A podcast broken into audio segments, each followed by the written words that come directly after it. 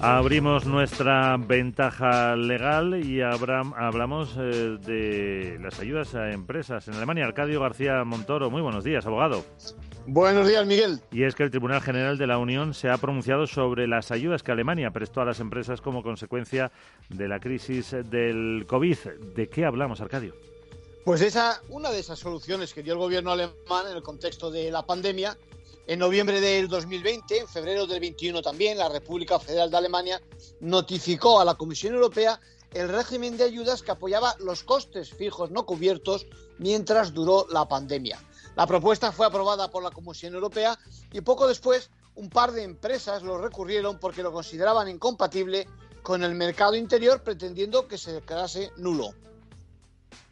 Además, eh, la clave es a cuánto ascendían estas ayudas. Pues fíjate que al principio hasta 3 millones de euros, pero más adelante, sobre todo se había sufrido pérdidas en volumen de negocios de al menos de un 30% durante aquel periodo, si lo comparábamos con el 2019. Más adelante, digo, se amplió a los 10 millones, algo que ha durado hasta hace apenas nada, como aquel que dice, finales del año pasado. Fueron subvenciones, Miguel, directas a las empresas con pérdidas entre el 16 de marzo del 20 y el 31 de diciembre del 21, como consecuencia de las decisiones de confinamiento. Ahora el Tribunal General de la Unión Europea ha decidido que no vulnera el principio de proporcionalidad ni el de igualdad de trato. Por lo tanto, son compatibles las ayudas con el mercado interior. En conclusión.